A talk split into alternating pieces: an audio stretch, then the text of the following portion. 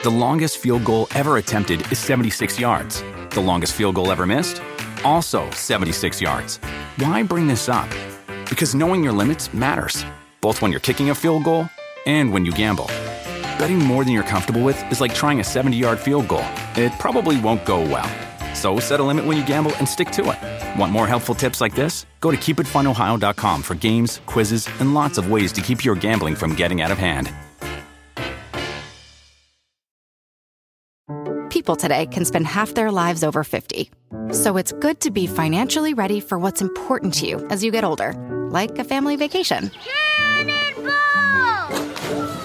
Or starting your dream business. Welcome to Connie's Coffee. How may I help you? AARP's trusted financial tools can help you plan for whatever your future holds. That's why the younger you are, the more you need AARP. Start planning today at aarp.org/moneytools. Welcome to the Megyn Kelly Show, your home for open, honest, and provocative conversations.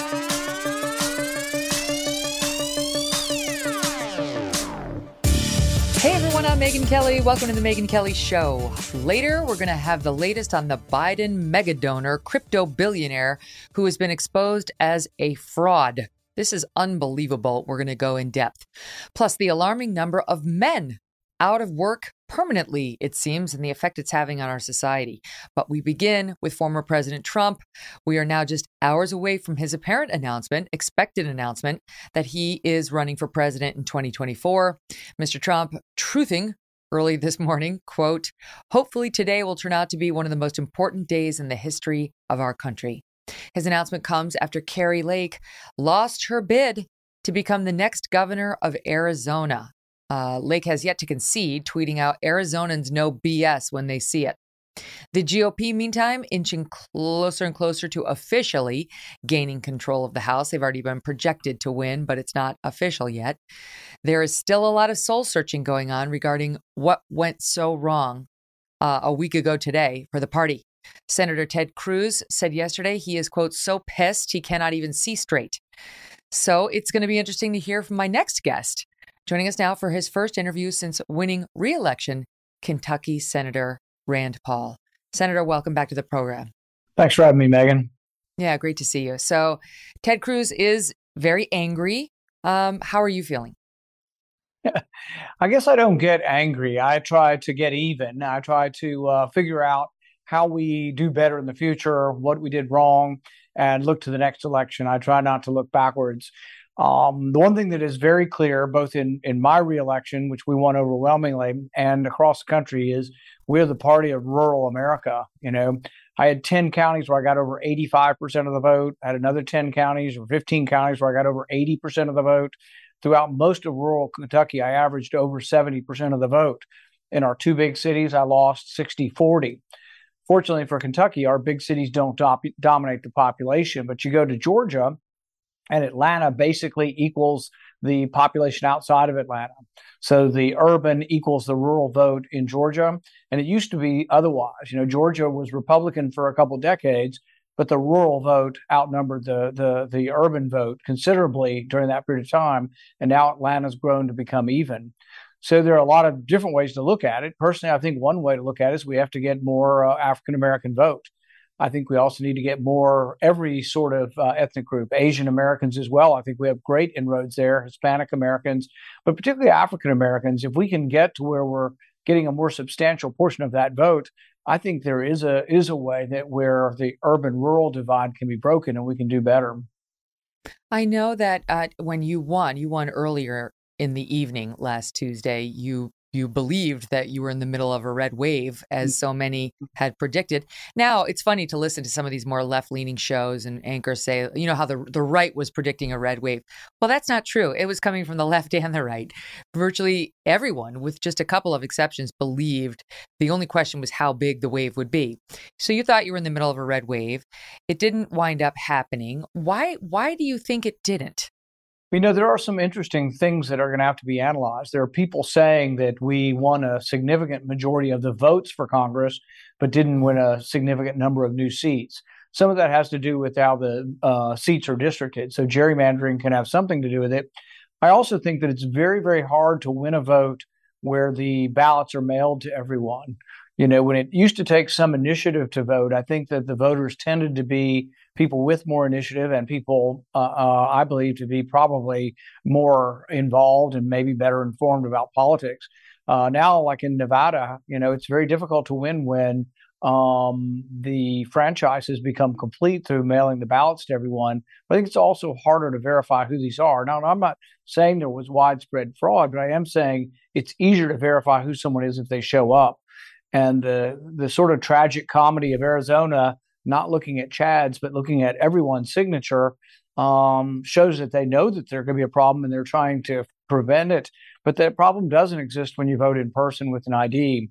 And so I really think that uh, it also, I guess, creates more uh, doubt on the part of the voter.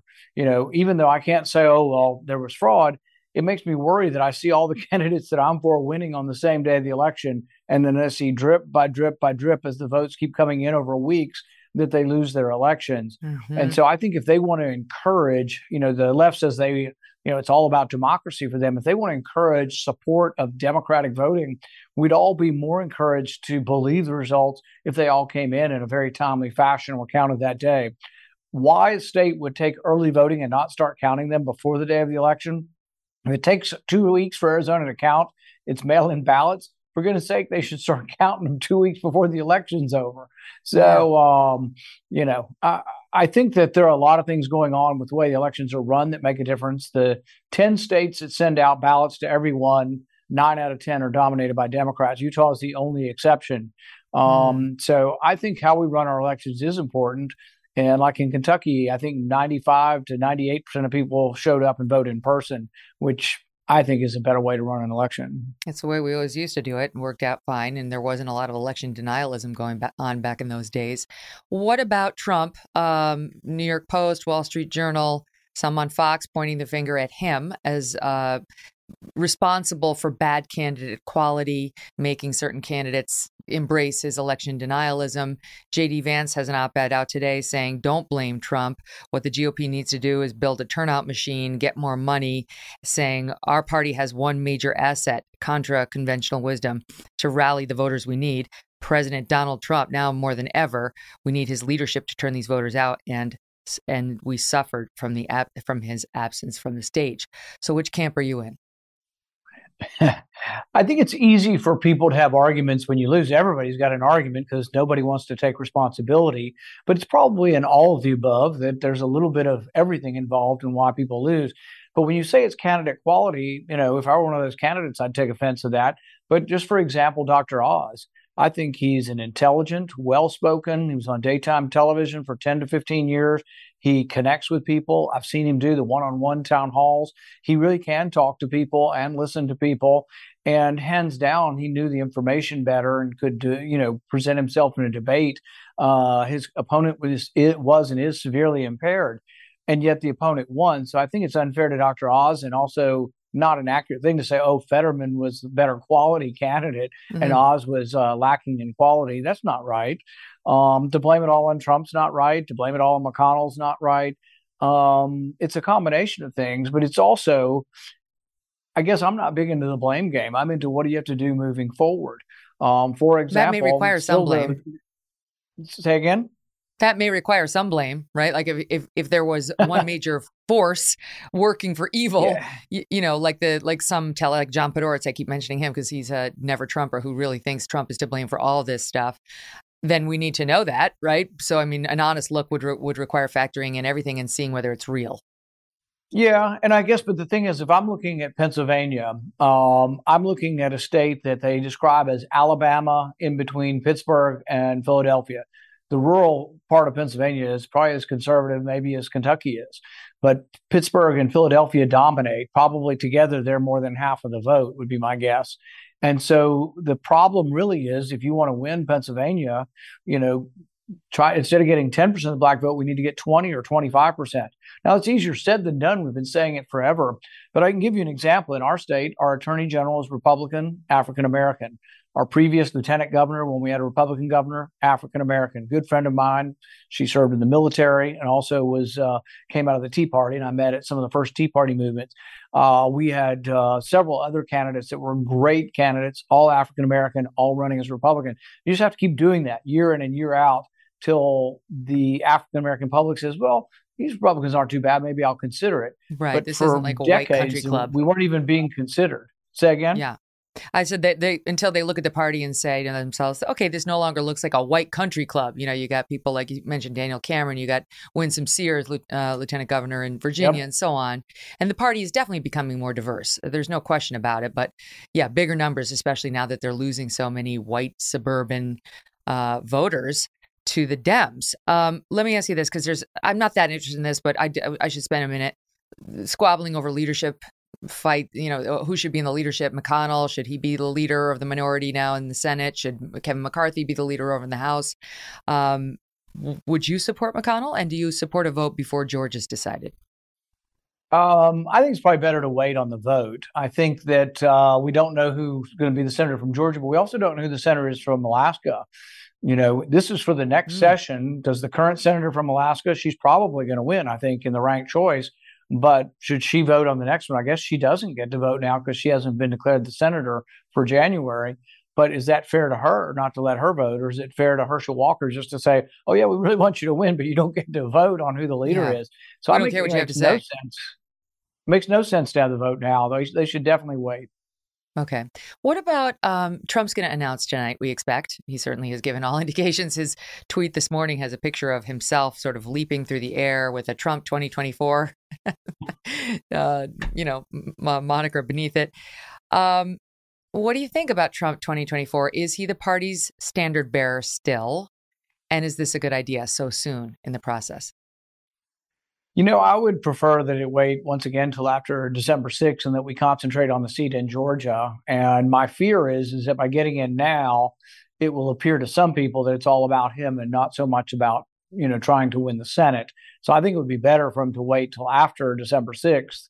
Um, as far as my decision, you know, I haven't decided whether I'm going to get involved in the Republican primary uh, prospects. I'm pretty sure I'm not going to be personally involved as a candidate, but I don't think that uh, at this point I'm going to get involved too much because there's so many things that you know. I just came from a meeting. We're talking about COVID origins. We really want to have some investigations. The House definitely will have it. I'm hoping the Senate, when they see the House move forward, will say, "Well, gosh, if the House is going to do it, maybe we should try a bipartisan investigation over here." They've stonewalled us for two years, but like I saw your interview the other day, it was one of the best ones I did, and I compliment you on this on uh, Bob Garry and. Uh, you know, I think uh, the counterpart was Alina Chan, and that was just wonderful, incredibly informative. But uh, the American public hasn't seen that, and we knew need to see this because the next virus that leaks from a lab could be much worse. And we are we are we have a death wish if we're going to keep doing this research without any controls on it. And I had three doctors who came in recently, scientists, all peer reviewed, many many journal articles, and they all came to the same conclusion. This type of research needs to be treated as if it were a nuclear weapon. It needs to be controlled by an independent agency, and tax dollars shouldn't be sent willy nilly to communist or totalitarian countries to do this type of research. I'm I'm that's my biggest disappointment in seeing the GOP not take control of the Senate is I really wanted to see you run those hearings. I mean, it could still happen eh, as you point out, but could it happen in the House alone? I feel less confident about how that will go, but could it? It's going to happen in the House. Uh, you know, the the leaders over there are very much into it, and I know the two that will be prominent in this will be uh, Jim Jordan and Jamie Comer from my state. Uh, one, uh, Jim Jordan will be chairman of the Judiciary, and Jamie Comer will be chairman of Oversight. And uh, I know they're very interested in this investigation. They want to get to the truth. You know, one because we care about this happening again. It, it isn't so much you know, I think blame goes where it goes. But to me, this isn't so much the blame game. It's looking forward to saying the virus COVID 19 killed 0.3%, but that was still about a million people. But if we had a virus that killed 20%, that'd be 60 million people in our country. And there are viruses that they're experimenting on that can kill 20, maybe even 50% of the people. And this is a this is a death wish for for civilization. That's why one of the scientists put this a death wish for civilization, and it absolutely has to come. And I, I am still trying with my Democrat colleagues here to get them to agree to a bipartisan uh, investigation, and it's not completely out of the question. And maybe they'll see it going on in the House and say, "Well, gosh, we don't want just the Republicans to investigate it. Maybe we will have a bipartisan investigation in the in the Senate." What what are they so afraid of? Why on earth wouldn't they do it? Um, lastly, I know you're short on time, but I have to ask you about Nancy Pelosi, whose husband was attacked uh, a few weeks ago. She came out and spoke about it for the first time on the Sunday shows, and really took aim at disrespectful Republicans because she did not like the way some were speaking about the attack. Here's a little bit of that, Sot three. But it wasn't just the attack; it was the Republican reaction to it, which was disgraceful. But that trauma is intensified by the ridiculous, disrespectful attitude that the Republicans and there's no nobody disassociating themselves from the horrible response that they gave to it. Well, you would think that there would be some level of responsibility. Uh, but what, what you, you see what the reaction is on the other side to this to make a joke of it so she didn't much appreciate people saying anything other than, I'm so, so sorry for what happened to your husband. I know you were on the receiving end of a vicious attack that punctured your lung. You had six ribs broken when somebody, a neighbor, ran down a hill and slammed into you. You had your earbuds in, you, you didn't see him, you didn't hear him coming. And um, I wonder if you received above board treatment of the kind she's demanding from Nancy Pelosi's own family at the time. You know, I rarely agree with Nancy Pelosi on anything, but on this I do. I think some of the accounts of her husband were despicable, and uh, I had a great deal of sympathy for him in his injuries. I was struck once in the back so hard that six ribs were broken. Three of them were completely separated. We're not talking about cracked ribs, we're talking about broken in half, where the ends rubbed upon each other until they could finally heal months later. Um, lung was damaged. I coughed up blood for a year and a half. I finally had part of my lung removed.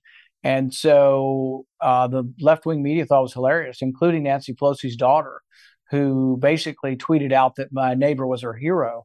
My political opponent this time around, we crushed him in the election, um, but I wouldn't debate him because he actually put an ad out mocking it and celebrating the attack on me. So, no, the left wing, MSNB, uh, MSNBC anchors laughed on air and said it was the funniest story of the year for them.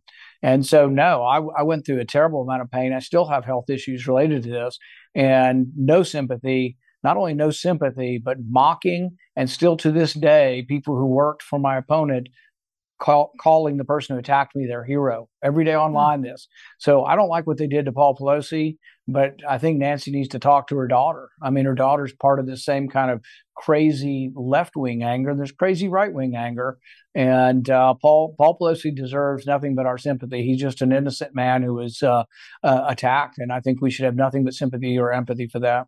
Mm-hmm, yes, and you've said that before. It's crazy. Even now, uh, Ana Navarro over on The View sends out some message su- suggesting, oh, some GOPers like McConnell and Romney condemned the attack on Paul Pelosi. Most remained silent. Others made jokes. Others suggested the attacker be released. And then others tried to score points by comparing to Rand Paul getting decked by his neighbor. This from the party of Christian values. I know your wife, Kelly, of whom I am a fan, uh, tweeted out what exactly this felon did when he attacked you and said um, this guy had violent anti Trump social media, yet you belittle his violence because you don't like Rand. I mean, the double standard is pretty galling. It's got to hurt in a few different ways for you and your family. Yeah, um, Ana Navarro's a you know she's a, she's a, a comedy, and uh, nothing nothing about her is serious or should be taken seriously. She's uh, not a Republican, not a conservative, and it's just a farce to have her on the air claiming to represent that she's in any way Republican. But uh, she's not very insightful either. She uh, we were on one time with the show. And we were talking about my book, The Case Against Socialism, that my wife and I wrote together, and in the book one of the themes is basically that there isn't a kinder, gentler, nice sort of socialism that they tend to go hand in hand with state sponsored violence. And I was talking about Maduro and Chavez in Venezuela. And uh, she's yelling at me on the couch saying, I was saying that they were socialists. And she was like, no, no, they're murderers and thugs. And I said, precisely, they're socialists and murderers and thugs. That's the theme of the book. You just don't get it. But she wants them to be just evil people. So people want Hitler to be evil, which he was, but they don't want to acknowledge that he was a socialist. Or they want to say, well, yeah, Stalin was evil, but they don't want to acknowledge that he was a socialist, or Pol Pot, or Mao. So the consistent theme with all these people is evil, but it's also socialism. And uh, this is the kind of subtlety that Ana Navarro is not capable of. But, uh, you know, I think her, her, form of buffoonery, I guess it appropriately is on a, a show featuring buffoonery. Mm. Senator Paul, always a pleasure talking to you. We'll definitely be watching what your next move is and uh, what your your colleagues over there in the House are going to do when and if they do take control of the gavel. All the best. Thanks, Megyn. Coming up, a deep dive into the crazy FTX story. Do you understand it? We're going to help you understand it, and we're going to explain exactly why it has such far reaching implications into the Democratic Party. Think they're giving the money back?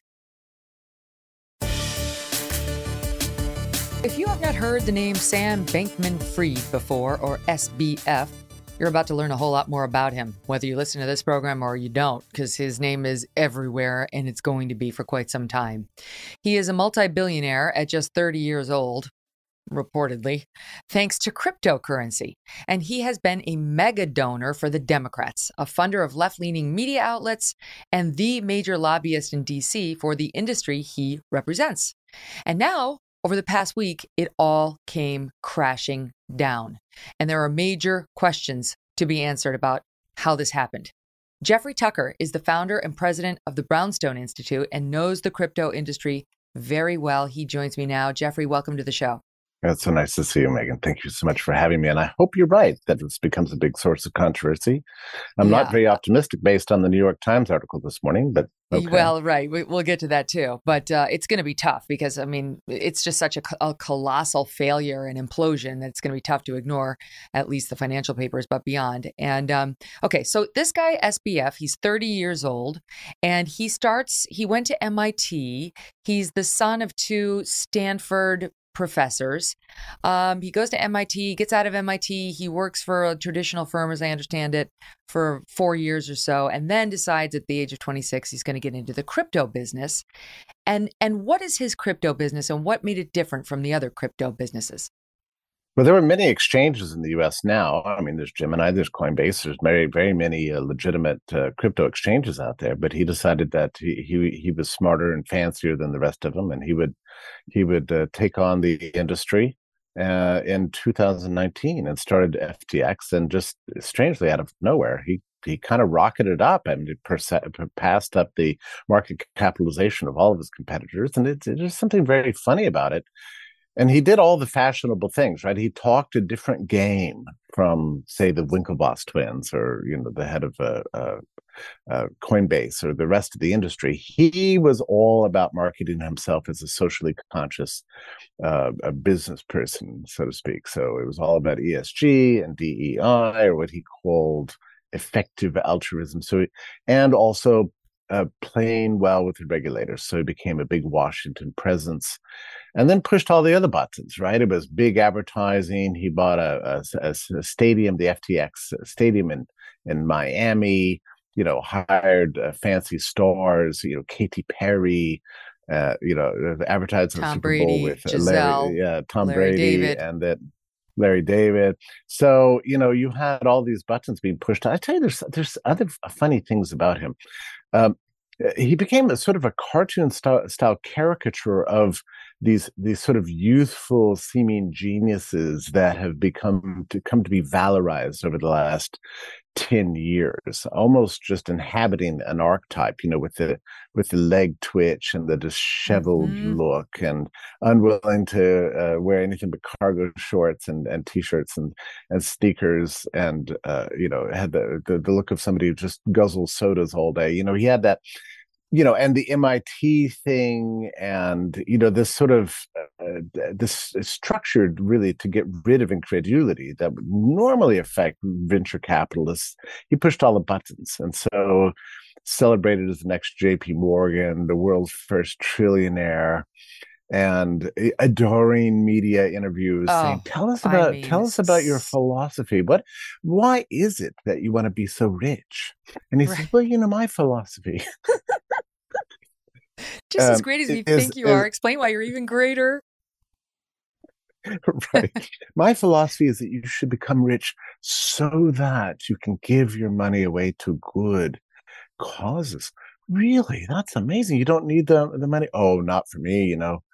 Well, you don't drive a Lamborghini? Oh no, no, no. I drive a, a Camry. It's right over here. Have a look at it. Of course, they didn't off camera was his forty million dollar you know estate in, in the Bahamas. You know, so I know. The, I really... think I know the place that he was staying in the Bahamas because I recognize the building from the television. We've we've gone vacation uh, on vacation there. I think it's the Albany Resort uh, down yeah. in the Bahamas, and it's a very swanky place that Tiger Woods and others have invested in. And we've never stayed in that place that he's in because it's ridiculously expensive. like we we could never afford to be there.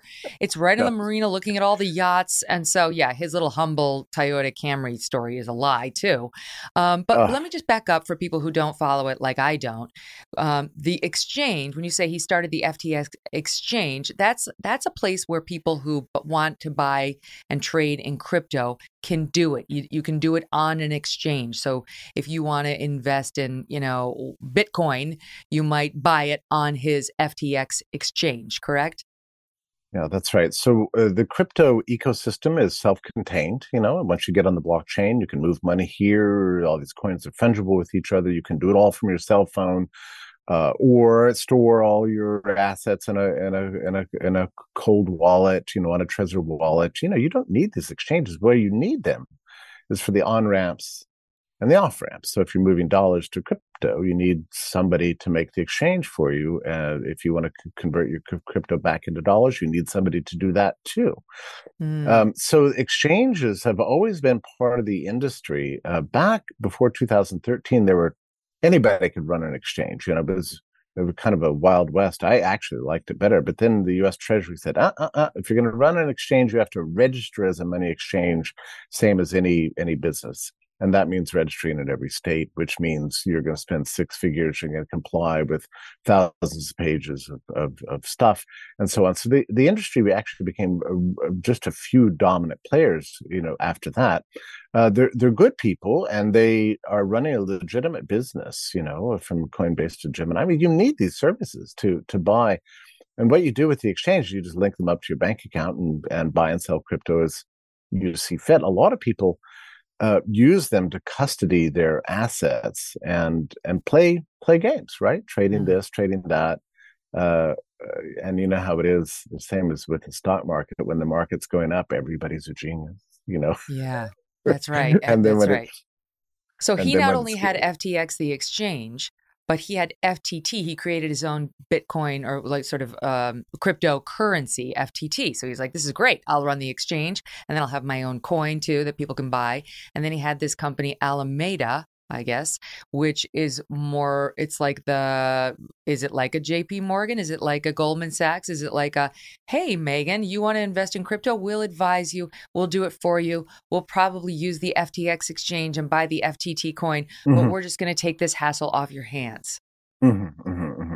And they engaged in a lot of uh, mergers and acquisitions. So Alameda Research was used for a lot of purposes in receiving funds, manipulating funds, moving them in or out of the industry, uh, uh, holding a, a, gigantic portion of FTT. And you know, you should be clear about these these these these tokens. You know, anybody can create a token of any name in about twenty seconds. I can make a, I can make a, a Megyn Kelly while I'm talking to you right now. You know, and and so, but the value is zero until I market it, right? So until I can create uh, a market for it. So uh, Alameda Research was considered to be a market maker in all Wall Street terms. But I mean, what that meant was just a, a sort of a, a way to pump up the value of, of FTT. So it, a lot of the danger of these institutions, they become these strange sort of perpetual motion machines. You know, well, my company is backed by my token. Well, what backs your, your token? Well, my company. yeah, right. It's all very incestuous. And he had this band right. of, you know, very sketchy characters helping him run these these corporations and these entities out of this Bahamian resort. They all looked like they were about 14. His ex-girlfriend, I guess, ran one of them, was bragging about how she she's not good at math. She didn't know what she was doing. There was no stop loss program. And all of this is coming home to roost now. So while while the goose was looking good, everybody said they're all brilliant. This is amazing. They sleep on bean bags. How cool. And now the bloom's coming off the rose as we realize what's really going on. So, so how, so, okay. So he starts FTX. He's, he's good at sort of creating this weird image. As you said, he's sort of like, they, he's right at a central casting for who the media loves to pump up. Like he's a little I don't know if he's on the spectrum or what, but they like that. They, they promote that the way he dresses too, the, his little verbal and physical ticks. And uh, the, uh, since he'd come from MIT and I was at a legitimate bank for a while, I was like, oh, okay, he's got credentials, kind of like Madoff. Madoff too, right? He had good a good resume. Um, and so during the height of crypto, I guess he must have had some value to the company and started to parlay that into dazzling things like having FTX on the name of the Miami Heat Stadium and partnering with Tom Brady, all these things. And then more money came in, more money came in. And then we'll get to the collapse in a second, but then the media came in too. And the media had a big role in creating this guy's image. How so? Well, it was the adoring interviews and and and and and the fact that he sort of expressed all the fashionable values of of woke ideology. You know, I mean, uh, he was a, a really a piece of work and act. And it's funny because you know you can these days woke ideology you can you know, find and uh, it's like it's like a can you open up and dump it out on the table and pick through it right so it's climate change pandemic planning uh, uh, socially conscious DEI. investing, give it, giving away all your money. I mean, it's all these sort of buzzwords they use. None of it's really serious, but he really set out to say, "Look, I'm one of you," and then he backed it up with with uh, lots of donations to the Democratic Party. So that, so one of the things that's funny about the crypto world is every new token has to have a shtick, you know, a, a marketing gimmick. Well, his his value added to the crypto world was basically woke ideology and all the fashionable causes associated associated with them, uh, you know, among which uh, was this um, uh, this uh, backing of, of of Ukraine and and the war with Russia, which we can get to in a minute. Right? That's mm-hmm. that's a, a, strange thing, but that was his his value added, and then the media loving media interviews and.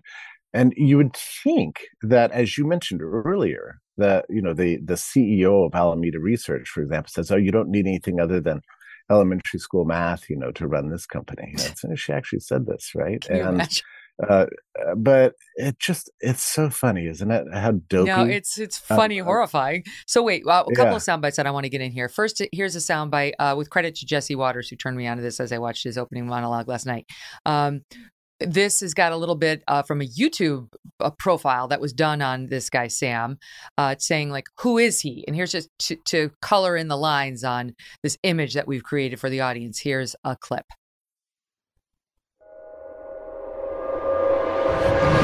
Okay, the guy you see next to me is the most generous billionaire in the world and I found him. Hi, my name is Sam, and this is my story. Sam has crazy hair. Sam is vegan. Sam sleeps five hours a night. Sam lives in the Bahamas with 10 roommates. Sam is 29 years old only, but Sam has $22 billion. And he wants to donate all of it to charity. Okay, so you can see where it's going. But now here, now watch this this next clip of Sam talking about how he wants to fund Democrats, and you can see the leg twitch and the press building him up, and and why they fell in love with him because his messaging, as weird as the guy seems, was spot on. I think it's SOT eight. In the end, I want to do what's right for the country. You think every money you spend Chuck in politics Todd. should be disclosed publicly? Are you comfortable with that? If there was a norm where every dollar that ever in donated mm-hmm. in politics was to be disclosed publicly, um, I would have a, a, lot of sympathy for that. I think I might support it. I haven't thought carefully about it enough to know. But well, it I sounds so. like what you're saying is maybe there's some donations that you have made that you wouldn't make if you knew they were going to be immediately public. So I think I don't. I don't generally think about it that way.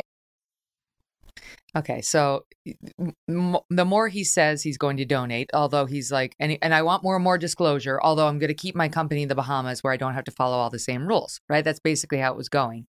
But the numbers that he actually wound up giving to Democrats were staggering, have been, I mean, up until last week, have been absolutely staggering. Yeah, yeah, and and and one of his his rackets was you know arguing for this regulation, the transparency, and all this kind of stuff. I mean, you know, the, the, and then buying off all the people who would be investigating him, and otherwise looking carefully at his at at his business operations. So I, I read somebody said uh, a couple of days ago, it was a great line that uh, he hoped to get become uh, too big to jail, which I thought mm. was a, a, very interesting phrase. I mean, it's it's sort of paying protection money for his his little uh, racket.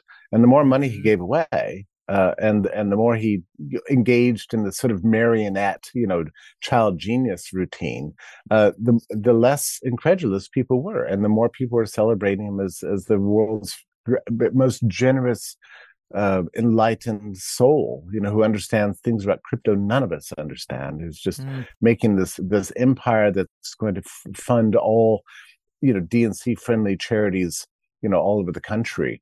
And, you know, his brother even established a pandemic, uh, it's, called, it's called something like Fund Against Pandemics or Pandemic Planning Fund or something like that, uh, solely for the purpose of receiving uh, some of the $30 billion the Biden administration had, had scheduled for, uh, for to fund pandemic planning. So every time you see Sam out there going on about the importance of preventing the next pandemic, you know, he's basically shilling for his for his brother. And then then you have his his mother, you know, who herself was a co a co-founder of uh, Mind the Gap PAC, one of the largest uh, Democratic PACs. So you you could see how he surrounded himself uh, with with all this protection, uh, all these these uh, protection rackets. And you mentioned the fact he was in the Bahamas. Now that is a fascinating thing to me. Why would you be in the Bahamas as a crypto exchange? There are some regulations in the US that you don't like and you would like to get rid of. Some regulations, some costs of doing business, some taxes. That's why you're in the Bahamas. I do find it really interesting that all the champions of all these hyper regulations of the crypto industry uh, s- suddenly became adoring worshippers of Sam Bankman Fried, you know, even though he's in the Bahamas for a reason. I mean, why didn't Bill Clinton you know, why didn't something go off in his head? This guy may not be entirely on the up and up here. Right. I mean, he's operating what's he trying out to of the avoid? Bahamas. What? What's he trying to avoid? No, but they kept saying, "Oh, this is entirely normal." Oh, lots of lots of great business people see the Bahamas as as a friendly place because you know the ocean views and fancy houses, that sort of thing. I mean, mm. you know, you had every reason to suspect this guy was running a racket Mm-hmm. Every reason. You know, three years to go from nothing to one of the you know dominant ex- crypto exchanges in the world, with Larry David shilling for you and buying stadiums in Miami. Give me a break. Yeah, I mean, the, and you're worth you know, looking back, billion. It's, and and I have to tell you, Megyn like within the community of of Bitcoin and related currencies and Ethereum and all these the crypto world, uh, people were very suspicious of this guy. And let's not forget that the you know the company that finally brought him down with a, series of tweets was the CEO of Binance because they were involved with a deal. Either you know Binance was going to buy FTX or FTX was going to buy uh, uh, uh, Binance. It would actually reverse order. And once they started doing due diligence, uh, the CEO of, of Binance said, "You know, I'm very, I'm highly suspicious of this guy. I don't think that the numbers are really adding up. If I were you, I mean, the the subtext is, I were you, I would watch your money carefully, have a look. Well, it turned out, of course, that his suspicions were exactly right.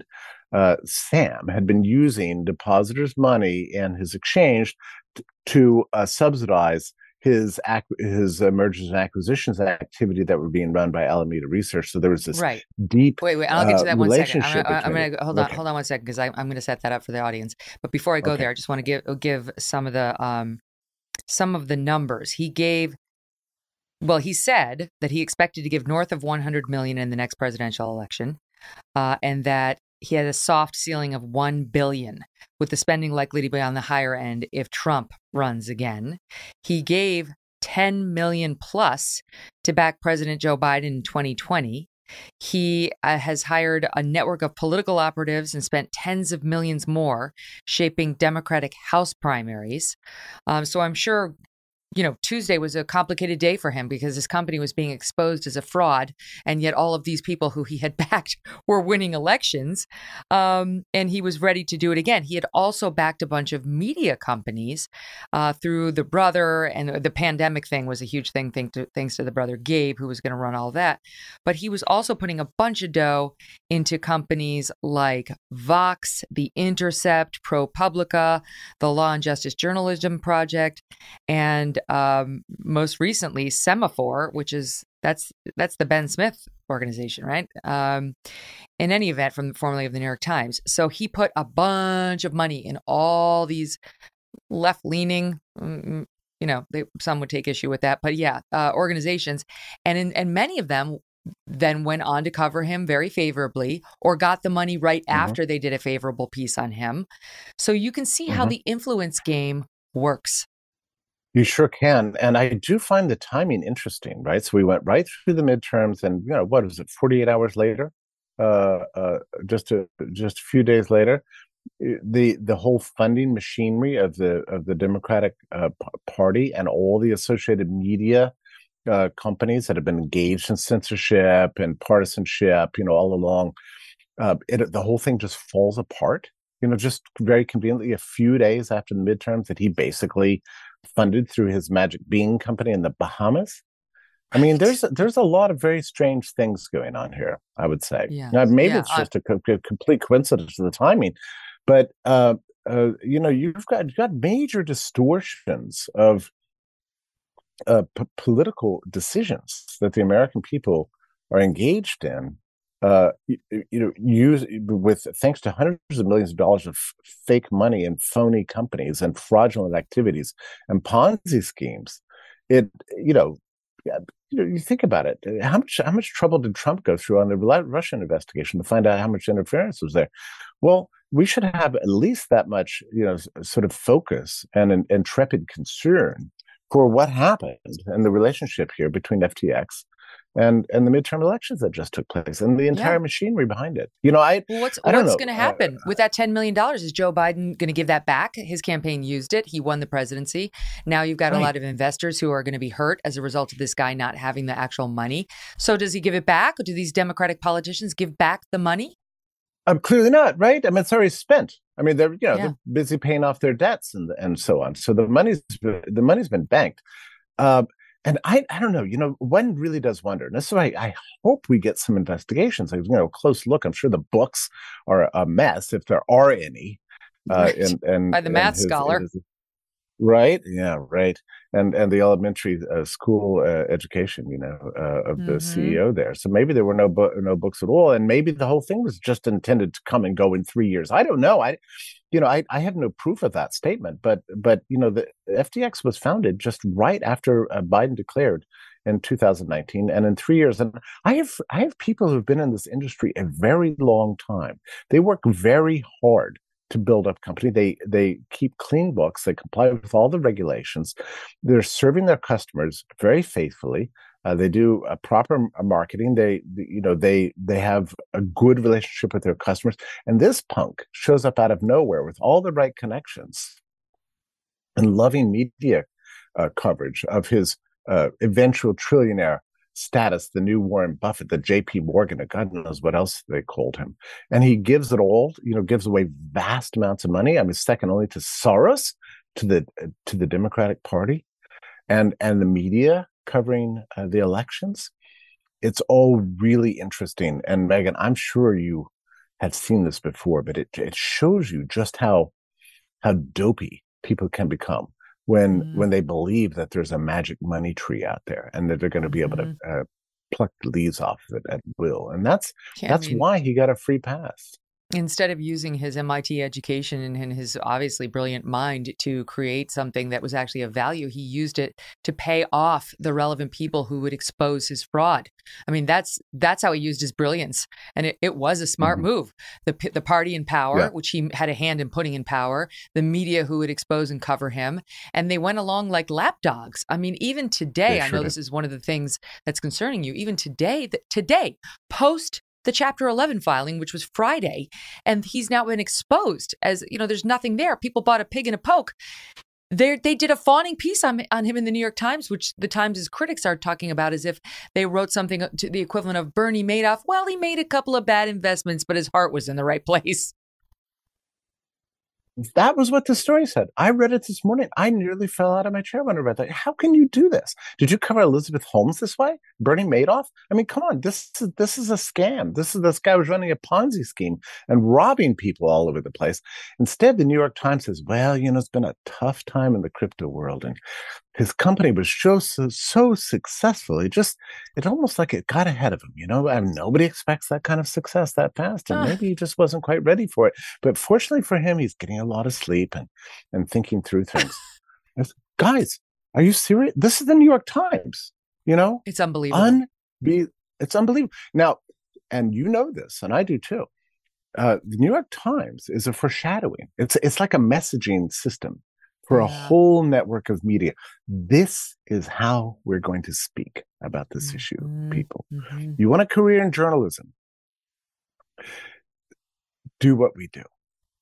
Yeah. And so it's it's a signal to the whole media now uh, to to cover the FTX scandal, which is a scandal for our age, and it may just be get, be beginning. By the way, I mean this could just you know this this the failure of FTX it could be the Lehman Brothers uh, of our time, you know, as it was wow. in 2008. I mean, there, there could be a lot of things that are going to unravel from this. We can talk about that too.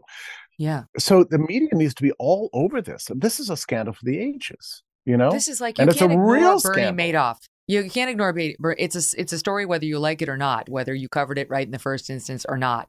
Everyone needs to get on board and correct their past sins. Yes, I want to go over how the implosion took place with Alameda and how that like because it, it relates to what's happened in the crypto market over the past year, and um and just how bad it is. Because I heard Charles Payne on Fox News say yesterday, this is Enron times two. Enron mm. times two is a phrase nobody wants to hear. You know, I mean, that was such a mm-hmm. colossal mm-hmm. implosion. They brought down mm-hmm. Arthur Andersen, one of the top six accounting firms in the world, mm-hmm. uh, when they went down because they weren't looking over the books.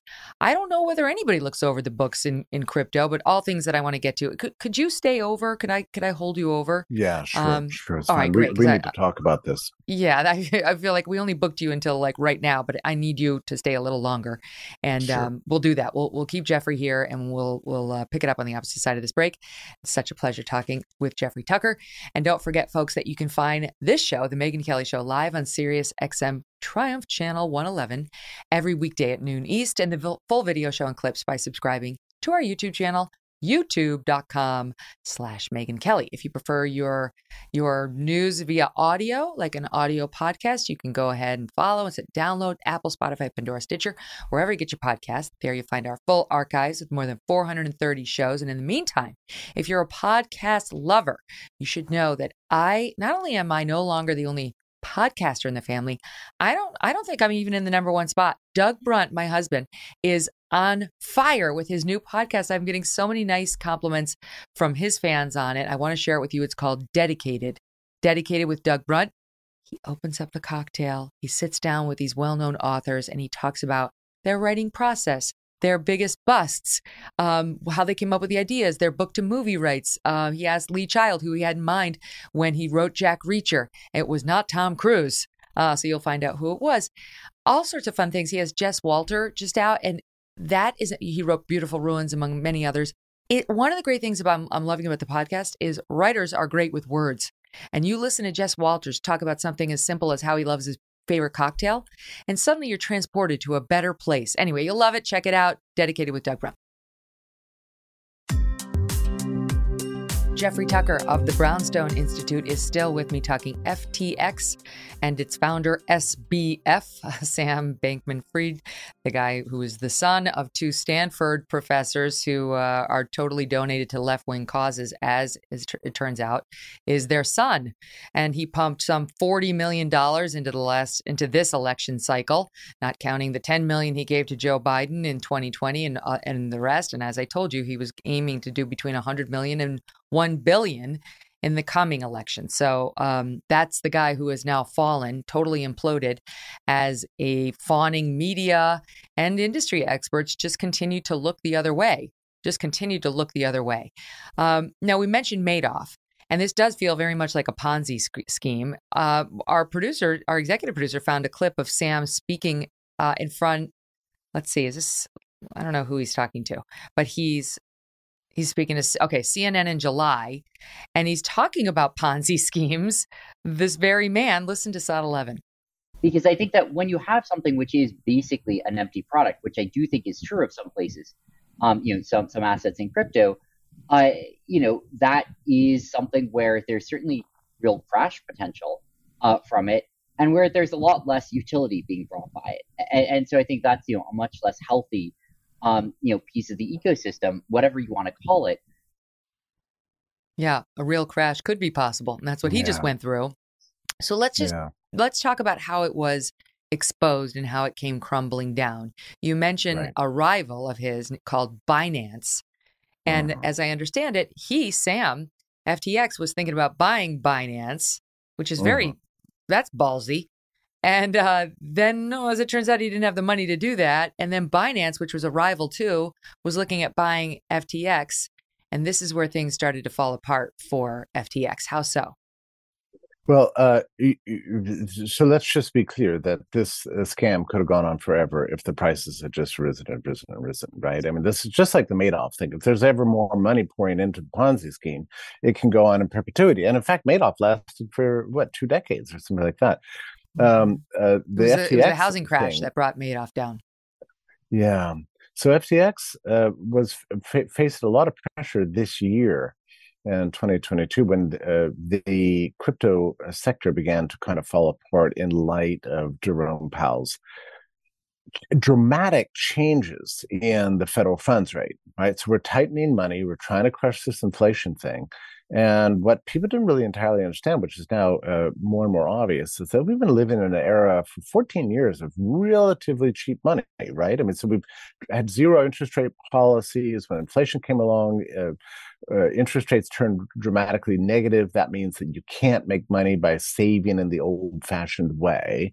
Instead, you have a lot of money chasing return anywhere and everywhere. Over 14 years, that's included a lot of things, you know, financial markets, of course big tech companies got levered up. Uh, students you know, took on you know tons of of st- student debt to get their credentials. So they could get you know cushy to six figure jobs, uh, all of which are being eliminated now from uh, many many companies. But one of the sectors to really benefit from this era of cheap money was the crypto sector, right? And we like to think that crypto was somehow uh, had an immaculate conception in 2009 um, and lived exogenously from financial markets. And that may have been true for the first, you know, three, four, five years. But in the meantime, once it became fashionable, it just became yet another place to dump a lot of money that benefited from the cheap money policies from that Ben Bernanke started in 2008. So when Jerome Powell started tightening uh, rates, and he wants to get them into the positive character. Well, let me just back up slightly. After the pandemic hit, the Fed was always trying to tighten, but then he got talked into once again going to the floor and uh, zero interest rates policy starting in the middle of March 2020. That worked fine for about the first year until the inevitable inflation began, because unlike Bernanke, who put all the fresh, you know, money into into the vaults of the Fed, uh, the policy of the U.S. Congress was to distribute it widely as if from a helicopter, right? So we mm-hmm. had some six trillion dollars printed over the course of you know eighteen months that just was dropped into everybody's bank accounts as well. Well, remember, well that fueled inflation, got very high. It really started squeezing uh, business margins and uh, really lowering real wages and creating a very close to being a crisis kind of a situation, Jerome Powell did not want his legacy to go down as creating the greatest inflation in America, you know, in 40 years for and destroying the domestic value of the dollar in terms of goods and services would rather be known as the only uh, truly heroic Fed governor in the post-war period, uh, which is Paul Volcker. So he set out to crush this inflation by tightening money and and and getting to a terminal rate of interest that's positive and restoring some some some sanity to the system. So, but that with that came uh, the end uh, this year of this sort of wild scramble for return. Uh, and is this, is this one of the reasons of why, right if now. I bought Bitcoin a year ago, it was at something like fifty-four thousand for one, and now I'm told it's more like fourteen thousand a year later. Yeah, it's it really it's it's experienced a seventy five percent uh, crash in value, which we've seen before in this space. You know, and everybody in it should be aware that that's how volatile it is. But I think what's what's important here is that we've seen crypto really benefit from the loose money, especially in in twenty twenty. It's not a coincidence that we peaked at sixty five thousand dollars, you know, which proved to be utterly unsustainable. And now we're in the fifteen thousand dollar range, uh, and everybody's panicked about a, a, a return to ten thousand dollars and and and lower and that's in in what is the most reputable uh, token but you know you've got 20,000 listed tokens out there Wow. and most of them are just are just going to uh, vanish into thin air All right, you and this is one of them. and- So FTT is his token, and it Yeah. trades on FTX, his exchange, and it's helped along by his market maker Alameda. And they, like everybody else, were affected by this dynamic that you're just discussing. It's been a That's very right. rough year for crypto, all crypto. oh that's right but he- it's been a rough year for everybody seen- in this industry Yeah, but he was seen as sort of a golden boy still in this time. He started buying up distressed firms that were going down left and right during the past 12 months. But let's advance the discussion because I want to get to a couple other points before I have to let you go. So he gets into this thing with Binance. Turns out Binance starts kicking his tires. All right, maybe I'll buy you. Let me take a look. It doesn't go well. And then the head of Binance takes to Twitter. And what why? Why did he do Does he hate SBF? Like why did he do that? well they certainly are competitors but you know when when you've got a whole industry that lives off confidence it's devastating to undermine it. So you got, you know, FTX got tested with some uh, uh, withdrawals, the crypto equivalent of a bank run, which we've seen time and again. And once that starts, it's hard to stop. It's just like it's a, a wonderful life, you know, in the famous scene, right? People I want my money back, right? yeah, the guy from Binance is saying bad things about ST, uh, whatever, this co- company, and I want my coin. I want my money. Right, which would be fine if he had kept full reserves like any reputable crypto exchange would do. In fact, all the exchanges have sent out, you know, big notes to all their customers, just to be clear, we're keeping full reserves around here. We have your money. We're the custodian of your money. If you want it back, we'll give it back to you. We hope you don't. But, you know, if you withdraw your funds, it's not going to make us illiquid. It's not going to make us go under, okay? We're a full reserve bank uh, exchange. Well, he was using depositor money uh, and converting it to FTTs, shoving it over to Alameda Research, which served two purposes. One was to pump up the value of FTT. Uh, and and move it and in a, in a way that was sort of surreptitious or whatever and then and then alameda research was able to and get this this is where it gets really weird shows you shouldn't have 29 year olds in this kind of world it's just crazy. what they started doing once these exchanges around the country and the world were starting to fail in light of the lower prices for for crypto market in general he thought the way to fix this was to buy up a bunch of companies which he did with alameda research. He kept acquiring more and more companies. Now initially that looked like wow this genius. My goodness he's just gobbling up companies left and right. You know this guy is just liquid uh, like you can't you can't believe. And then he gave interviews about that. Why are you doing this uh, stan well i'm doing it because i feel a moral obligation to this community you know we just can't abandon our friends in times of need. So uh, this is for me another example of my effective altruism at work. Oh wow you just amaze us with your virtues. It just never never there's no end to the depth of your of your virtue and your socially conscious investing. That's great. Well what he was actually doing was trying to forestall the inevitable right? He was trying to he was trying to perpetuate the con game in light of these of, of the tighter money money and the, the collapse of the industry in, in general. Yeah, or maybe he was just trying to the put it off into Maybe he was trying to put it off to the end of the midterms. I don't know. What was he doing? Wow. Look, the end was nigh already months ago, uh, six months ago. Um, so he just wanted to squander as much money as possible and get it out there and keep the and he didn't have the pot possible. of money like he when when there was a run on the bank effectively he did not have the pot of money to give to the investors he'd been spending it over at alameda to keep that afloat and this is a That's no right. no this is a hard and fast legal no no like you're going to go Yes. to jail for doing that kind of shit no Yeah. no and this is what he's dealing with right now where he absolutely could be facing some very serious criminal charges it's well beyond the collapse of his Yeah. company at this point Yeah, we'll see. I'm I'm actually skeptical of this. The New York Times article this morning really rattled me because I'm afraid that his too big to jail uh, scheme might actually work. So, you know, I'm glad you're on the case. There are a lot of people are on the case. A lot of uh, independent journalists on Twitter are on the case and are discussing the details of this because God knows you can't depend on the mainstream media at this point. I'm so Mhm. sorry to say that. The Wall Street Journal Mhm. actually has, has run some pretty good stuff, but the New York Times, if that's the signal of how uh, we're going to treat this situation. It's going to be like child genius, you know, uh, business gets ahead of them. Sometimes misstepped people right are grew too, too fast successful, too successful. You know, sometimes Oh, be- so sometimes be- people be- are too too smart for But this ca- world. But the media has a couple of reasons to do this. Not not only did they cover for him and not ask the right questions when he was growing w- weirdly quickly, um, they love him because he's this altruistic guy in their view who's helping a bunch of Democrats get elected in this midterm cycle and Joe Biden last time around and clearly hates Trump, checking all boxes.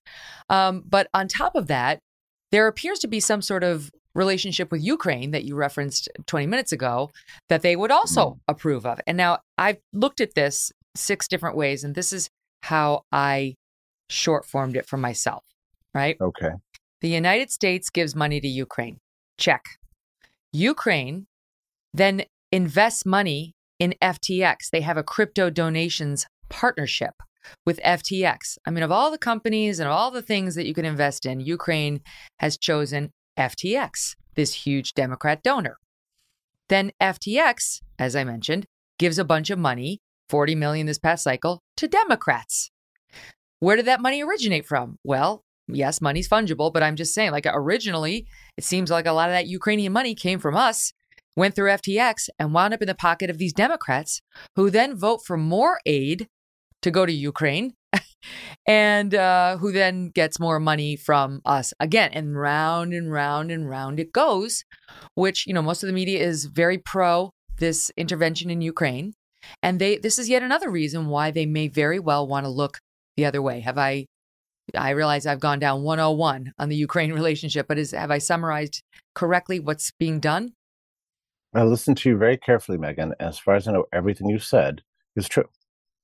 And the only question is, you know, was this purely a coincidence, purely an accident, or was it a uh, well thought out money laundering scheme? And um, that I think is the critical question. We've seen this in the past. You know, I'm I'm old enough to remember the Iran Contra scandal in the 1980s, which you know was under investigation for nearly two years uh, because the Reagan administration wanted to get money to the Contras, and this was the and Congress wouldn't allocate it, so this is the way they did it. All right, so that's it was it was messy and it was scandalous, but this is next level stuff. You know, if you're you're going to be you know, giving aid to Ukraine. Ukraine deposits the money in FTX of all the places in the world, and then FTX gives the money back again to uh, uh, media sources that support the Democrats and direct candidates with with uh, uh, that are that are favored by the DNC and the Democrats and that whole the whole machinery. It all looks really really weird, and you know you th- you talk about election interference. You know, I mean, presumably we care about that stuff. Uh, we need some very careful looks into this. I was very pleased that, uh, and and by the way, again, that's why I listened to you very carefully. The, nothing you said is a conspiracy theory. Everything you No. said was true. So this has and money is, yeah, and and money is fungible, right? I mean, so by, by that I mean the dollar here is a dollar there. So the Ukrainian government's getting money. They're depositing with FTX. FTX feeds it to uh, uh, Democratic uh, ca- candidates and and and causes. You know, among which, as we mentioned earlier, his brother with the pandemic fund, which it, itself had been endorsed by many Democratic candidates, and they brag about it on their site. So you know, we're talking about a real money machine here. And would they ever? I don't know. It's just bizarre. Would they have resorted to something uh, this sketchy, this shady? Well, the stakes are pretty high. You know. Well, I'll Maybe tell you. So. Um, one of the independent journalists you mentioned, I think, is Alex Berenson. He's coming on the show tomorrow. He used to write for the New York Times, and now yeah. they hate him because he pushed back on all the COVID overreaches. Uh, but he mm-hmm. tweeted out the following: Everyone should understand already that Sam Bankman-Fried was far more dangerous than Bernie Madoff. Madoff mostly avoided small investors and picked up marks through word of mouth. SBF's company ran a Super Bowl ad, the definition of chasing retail money. Sam Bankman Fried is about to become a litmus test for the elite media. Will they investigate him half as hard as they chase Bernie Madoff? Parenthetical, I was on the New York Times team on Madoff. I know we went hard. Or will SBF's story, like the lab leak, become too ugly to Democrats to be mm. pursued? Mm, mm. Berenson is so he's so insightful and uh, he's a good one to follow because uh, he just has he has a nose for these things and he mm. and he has a tendency to tell the truth as as far as he knows it. I'm so grateful that we live in a time where where people like him can have a platform because it, uh, God knows at this point we can't trust the New York Times to run this down. And yeah, uh, well, what I, about that I comment hope... about the Madoff comparison? That Madoff Madoff made it so that people would come to him begging to invest their pension yeah. fund. That they, but this individual investor thing, this you know, using Tom Brady, using Larry David at the Super Bowl, yeah. th- these kinds of ways of getting into the the pockets of small investors mm-hmm. who it tends to be younger investors sometimes right. in crypto. I don't I don't know exactly who the That's victims right. are, but what about that's that? right I, I, it's it's a really interesting distinction because there was a lot of winking and nudging going on with the Madoff thing for years, you know, twenty years. I mean, people knew that. Well, this it's a little strange that he's guaranteed a nine percent return whether the markets are up or down, but you know, he seems to know mm. what he's doing.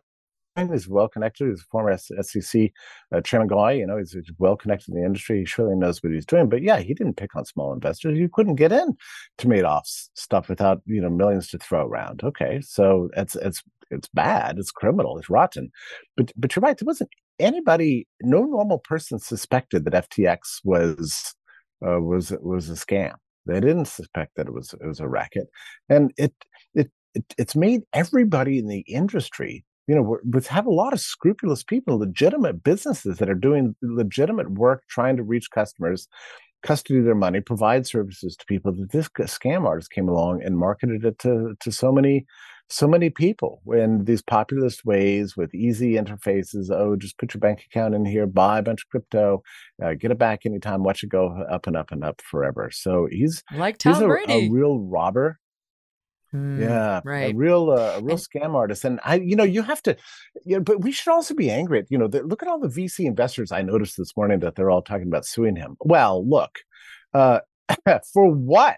I mean, why didn't you recognize that this inarticulate, uh, silly man, uh, you know, uh, over, you know, you had no standards whatsoever. I mean, mm. people would get on Zoom calls with a guy and he would b- babble a bunch of inanities, and it's about that is a great man. This let's just sign over a lot of VC funding to that company well, I mean, I will really say this is where the media comes in too. This is where the media comes in. Like, yeah. like, usually these people get exposed because some some savvy media journalist who follows the industry, like Theranos, hello, this is what happened there, gets a right. hold of the story, right. starts digging deeper, and has the freedom to do an expose, which raises the alarm. But the media fell down on this one. All the pieces about this guy are fawning about his stupid car and his beanbag. Right.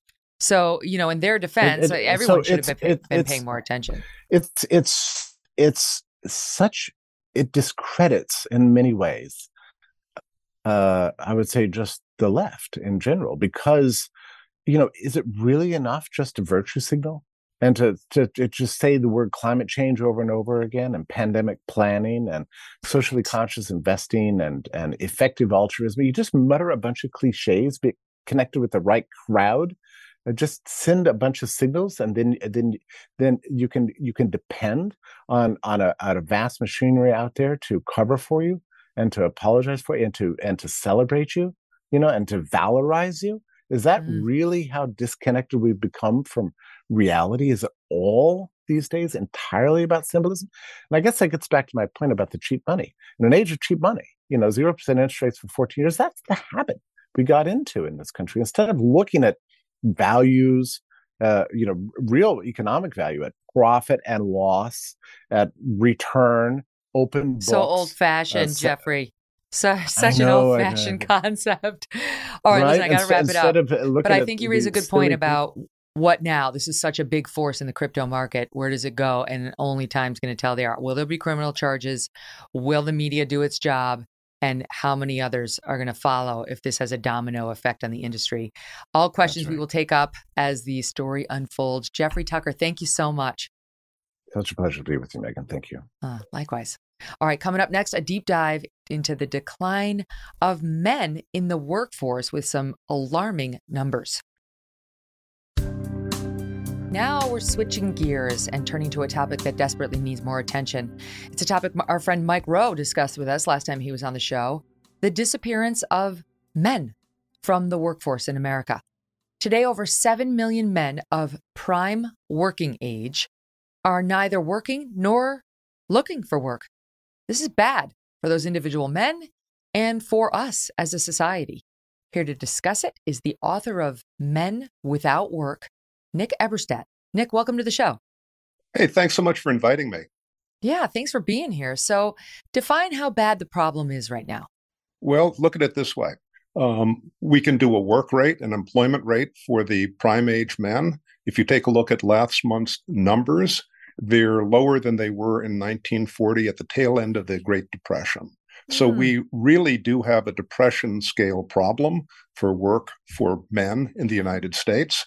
If you look at the 21st century as a whole, uh, the work rate for prime age men is actually substantially lower than it was in 1940. So we've basically got a 1937 scale uh, work crisis for men in America, and we're missing it because we only look at the unemployment rate and at the number of people employed. We forget to look at the numbers for people who are neither working nor looking for work. For every guy who is out of work and looking for a job these days, there are over four who are neither working nor looking for work. So if you track the unemployment happy talk, you are missing four fifths of the problem. Were they working at one point? Some of them were, but many of them are long term dropouts from the workforce. What you see if you look over the history of the post war era is uh, a series of declining trajectories, almost like you know failing rockets. Um, each younger group works less at any given age in their 20s, 30s, 40s, 50s than the group before them. It's almost like rings on a tree. And so now you have a very large number of men who are basically long timers out of the workforce altogether. Hmm. So why aren't they working? Well, um, one reason that doesn't fly is that we can't say they're at home taking care of other people. Um, there's an enormous care chasm between guys who are out of the workforce and women who are out of the workforce. It's like an order of magnitude different. If you ask these guys, and we do in these different labor surveys, you know, why aren't you at work? Uh, only a tiny fraction of them say that it's not because there are any jobs for them. And today, that would be kind of implausible if you look at the uh, peacetime, you know, labor uh, labor shortage that we've got going on. Um, they some of them say that it's because of health problems some of them say that it's because of other problems but it's not because of a lack of work and it's not because of things that they're doing at home when did the people. problems start in earnest like these big numbers that's a really interesting question for the first two decades of the post-war era there was no sign of this problem at all um, then starting around 1965 uh, a flight from work by men started to become evident in these numbers. And the really weird thing about this flight from work is that it's almost like a straight line from the 1960s to today. I mean, you know, people are a little bit disorderly and you know irregular but if you look at the numbers themselves it's almost tracking a straight line from through the 60s and 70s 80s 90s 2000s the 2010s mm-hmm. um, it's been going on uh, with almost you know kind of geophysical regularity now for almost 60 years i don't get it if if it were pandemic related i would get it they got paid by the government to stay at home. They liked it. The pandemic induced a lot of stress, anxiety, depression in people that they're struggling to get over to this day. I don't get 50 years of men leaving the workforce more and more and more. Like, I don't, what is that? Well, it, it's Megyn, it's clearly unnatural because for what ten thousand generations, fifty thousand generations in Homo sapiens in our species, men are kind of like a natural provider force, and now you have an enormous contingent of men in modern America who are cast into this unnatural role as dependents upon society. You couldn't have something like this happening if we weren't as fantastically prosperous as we are today. Um, you go through the 70s, 80s, 90s, 2000s up to the present, and you can come up with different kind of explanations that kind of work in part.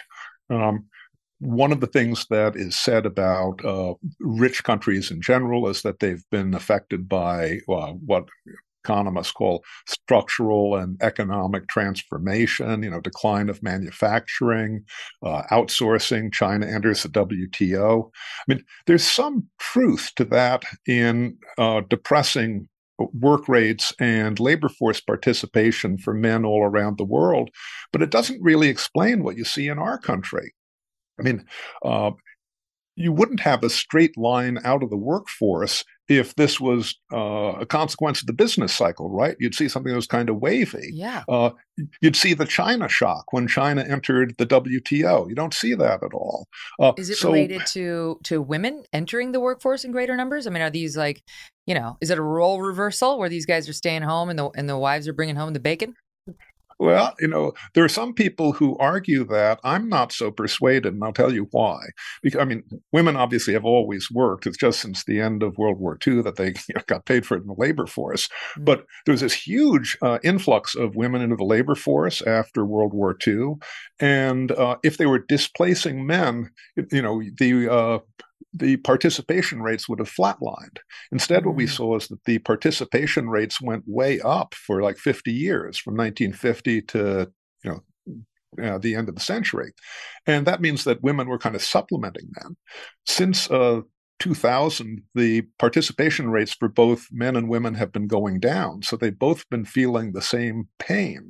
Um, there's also something that I mention in this uh, in this book, uh, which we might want to keep our eye on. Uh, I'm not sure that it's a four alarm fire yet, but it's a uh, uh, let's say a yellow flashing light. Uh, this is the women without work problem for prime age women who are out of the workforce and don't have kids at home uh, and aren't currently married. There are about 3 million of them. And some of the patterns that they're reporting about their own lives, what they do with their own time, their drug use, mm-hmm. are looking a little bit too close for comfort to what I show in this book about the guys. What's prime age? What what is the prime age? What's the range? Oh, prime prime age is 25 to 54. Oh, and same as in the not, television key demo that we use to base our advertisement rates on 25 to 54. That's the money spot. Yeah, yeah. Well, I mean, I didn't come up with this. I wasn't smart enough to come up with this demographic, but that's it, it's kind of self-evident. You know, prime working age is 25 to 54, but it's mm-hmm. not just all dollars and cents. I mean, this is also key group for raising uh, you know raising children starting families it's got an tremendously important social component to it too. And yeah. a lot of the dropouts a lot of the male dropouts they're disproportionately unmarried don't have kids at home. I mean you drop out of the workforce you're also dropping out of family you're dropping out of community. One of the things which i think is really kind of spooky that you see from looking at some of these numbers is how the uh, workforce dropout guys say that they're spending their time. What do they do between you know, waking up and going and going to sleep, right? Yeah, this is right, their well, self. Oh, I wanna, I, I want to get to that one second, like what they're how they're spending their time. But before we get to that, like Yeah. if you said this this began in like even the '90s, I would get it. Opioid crisis hits, people are you know they're pulled into this darkness, and then sometimes it's hard to find a job, right? Like if you're an active addict or a, an, even a non-using addict, you have a criminal record. All this makes re-entering the workforce m- much tougher, right? Much tougher. So that I would get starting back 30 years before that. My God, it's I'm so confused. If you said this started in 2007, the advent of the iPhone, I'd say I get it. People, it's addictive. You spend all day, you can't pull yourself pull yourself away. You said COVID, right? Like this is a much bigger problem. It's been going on for decades, and against it is the is the genetic gravitational pull of hunter gatherer support family be the man you know like it's the same reason why you know women like me who work can't deny that for most of us there is this biological pull to be with our children and like that that's why we wrestle so much when we're not all day anyway i'm so confused nick i don't i still don't get it but i do think those events i mentioned probably exacerbated it no Sure, absolutely. Let me mention a couple more. Um, the decline in the post war era of the previous family system, you know, the two parent family norm. Um, guys who are not in the workforce are way more likely not to be in families either. The rise of the uh, modern welfare state. Our uh, European uh, cousins tell us that we're terribly stingy. But in 1965, we were even stingier. The welfare state was still a twinkle in Lyndon Johnson's eye back then. And one of the things which we have seen over the last half century, I think, is how um, how terribly destructive the um, the whole disability archipelago of benefit Yes. payments for being out of work because you're uh, said to be not able to work has been.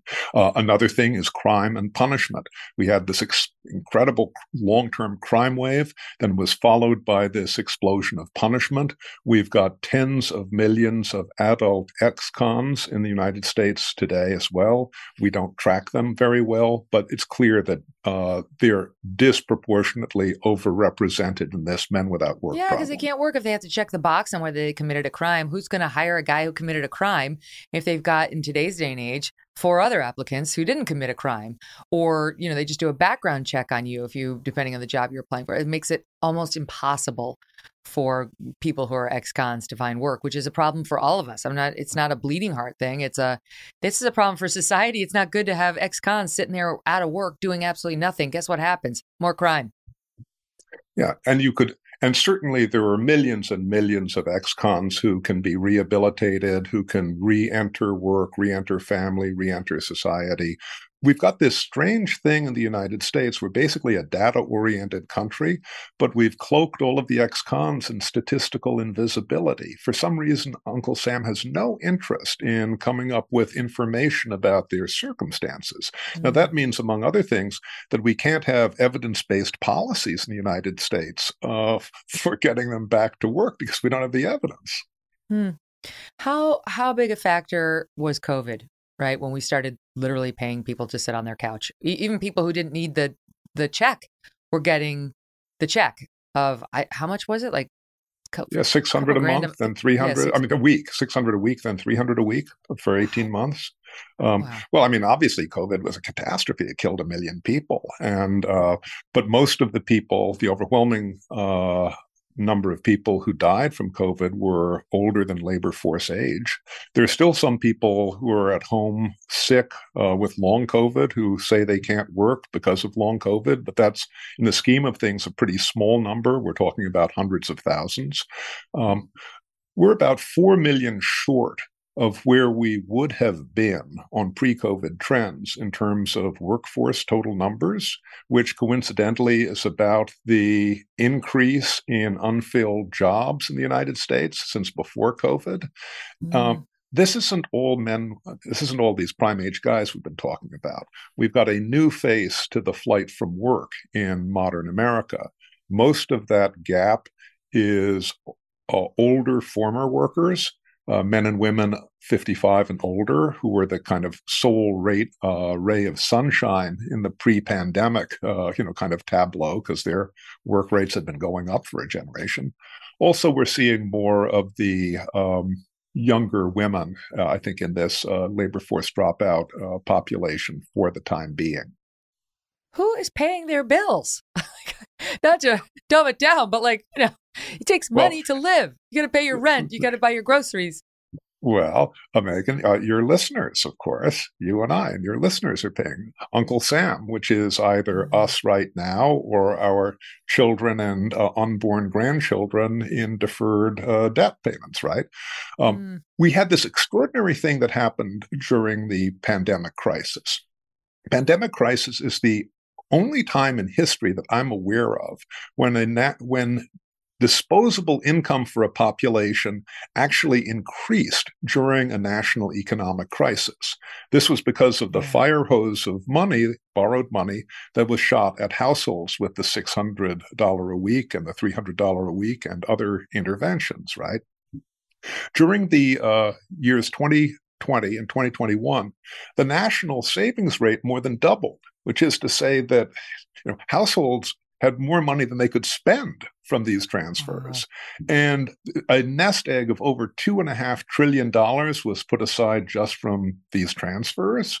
That's apart from other wealth effects, you know, the uh, zero interest rate that uh, your previous guest was talking about. Mm-hmm. Um, and, so, you know, two and a half trillion dollars is a lot of money.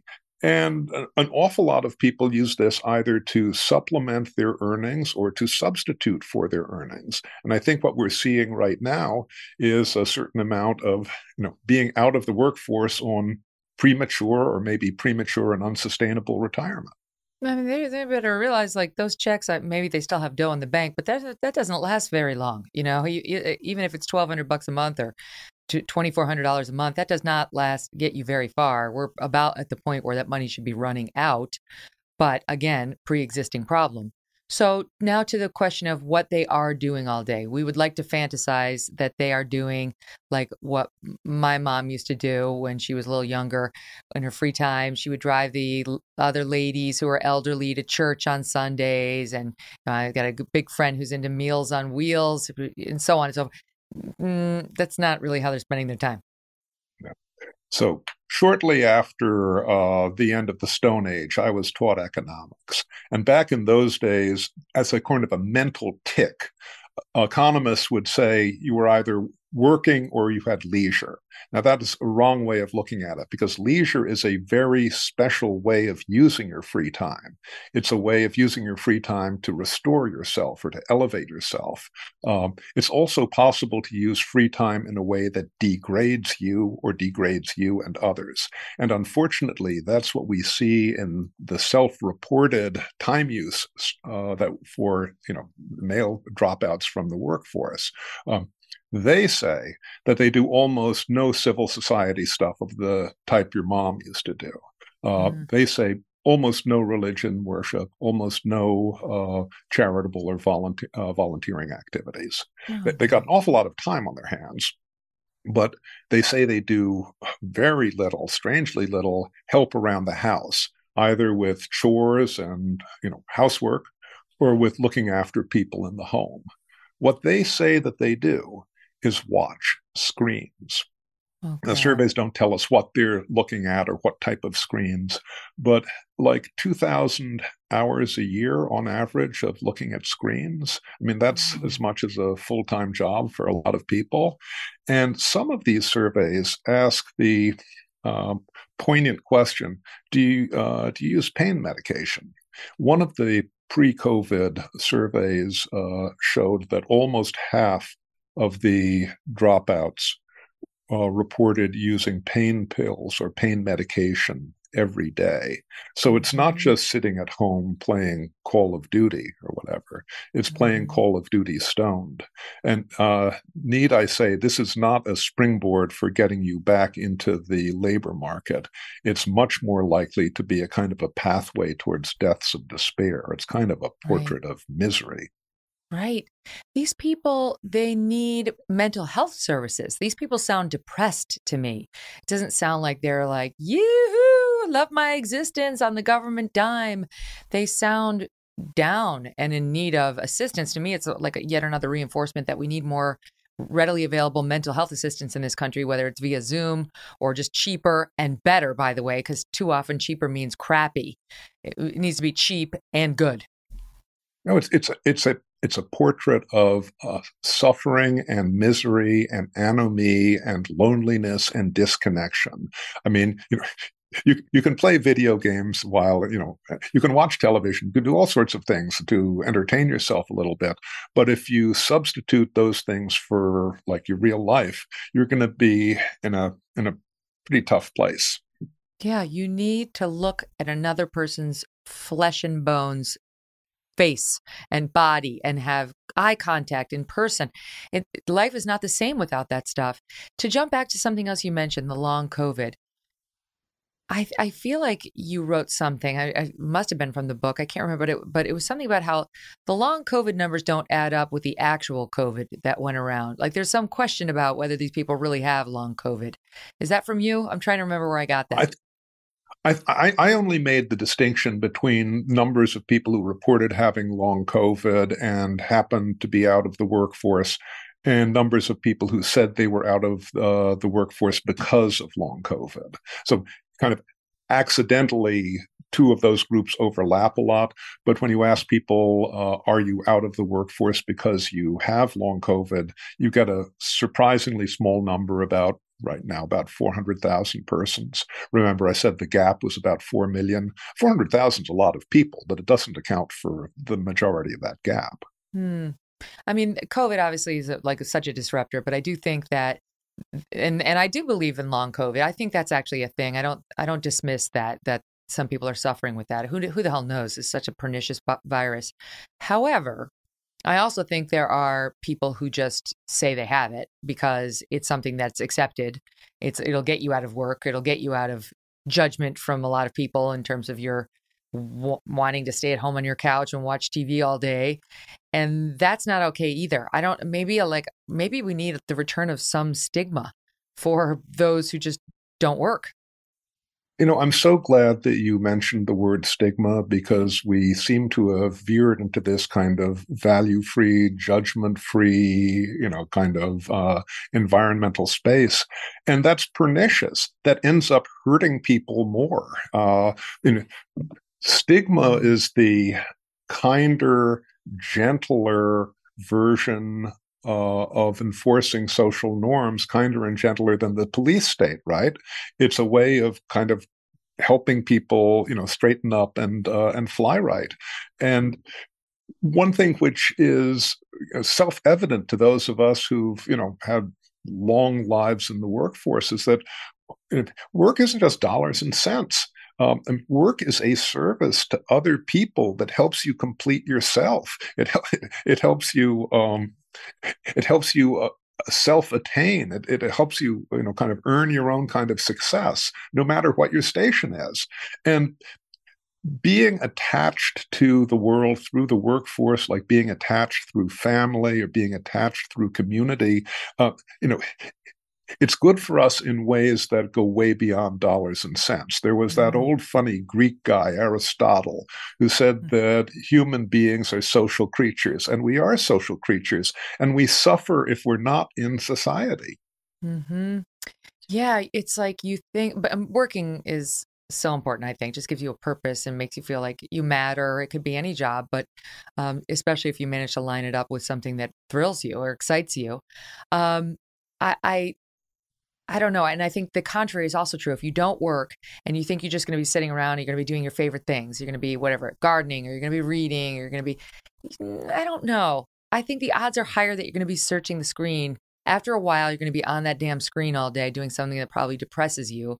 It's just the least amount of effort for the highest return, but it's not good for you. It's just not good for you. So, what do we do about this, Nick? I mean, I wouldn't even know where to begin if we're going to solve this problem. Well, I mean, every one of us, I think, can uh, do a little bit on this. We can start by committing truth in public. I mean, you've been kind of doing this. Uh, you know, you you say that uh, work is important. It's important for all sorts of reasons uh, that go beyond the dollars and cents. I mean, we have these conversations around the kitchen table or around the public square. I mean, uh, being able to tell the truth on this kind of matters to begin with. Um, there are things which we can do in our social conventions, which I think matter a lot during my lifetime, I have seen the death of the summer job. And when I was a kid, you know, when I was a teen, uh, it was a thing. Uh, you know, boys and girls, teens all yes. got summer jobs. Ten years put, you know, uh, postponing work for ten years has no good consequences for society. Government can do some things, and it can also avoid doing some things, and those might help. Uh, more skills vocational skills. It's kind of a scandal that the educational establishment uh, has omitted the word vocational. That kind of tells you a little bit about the problem. Um, mm-hmm. I think we need to turn the uh, disability uh, insurance system, the government uh, disability system, on its head and flip it from being uh, subsidizing and encouraging dependence and helplessness to a kind of a work first principle. We had a great uh, welfare reform in the 1990s for single moms that did very well. I think we could do something here. Also, I'd kind of like to see more information uh, about the uh, ex felons. I mean, I'd like to see us uh, at, at, least take them out of the statistical, uh, you know, darkness. They shouldn't be untouchables. Uh, there's some things which we can't do. I mean, I don't have the magic wand to fix the family in America. I don't have the magic wand to get us back to 1965 value systems. But if we know what we're missing, we can kind of grope towards solutions. I think so. Uh, I, have painted a pretty, um, pretty sobering picture, but I don't think that this is one that we give up hope on because uh, it's it's been a very bad bet for people who bet against the United States of America for about 250 years. Mm, well said. Wow, thank you for calling attention to it. Uh, for writing the book, for sharing your expertise with us. Really, really appreciate it. And it's just scary. all this is very scary. Uh, all the best to you, Nick. We'll see you soon. Thanks so much. Oh, so interesting. Ron DeSantis weighing in just now. One of the things I've learned in this job is when you're leading, when you're getting things done, you take incoming fire. That's just the nature of it. Oh, shots fired. No.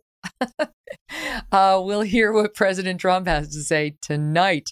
I have my alarm set. My team and I are going to be on a group text, and we're very much looking forward to discussing it all with you tomorrow uh, starting at noon live on SiriusXM Triumph Channel 111.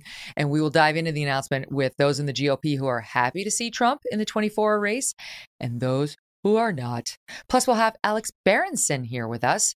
In the meantime, go to megynkelly.com. Sign up for the American News Minute. It's such a fun correspondence with a bunch of highlights of the week's news and highlights from the show.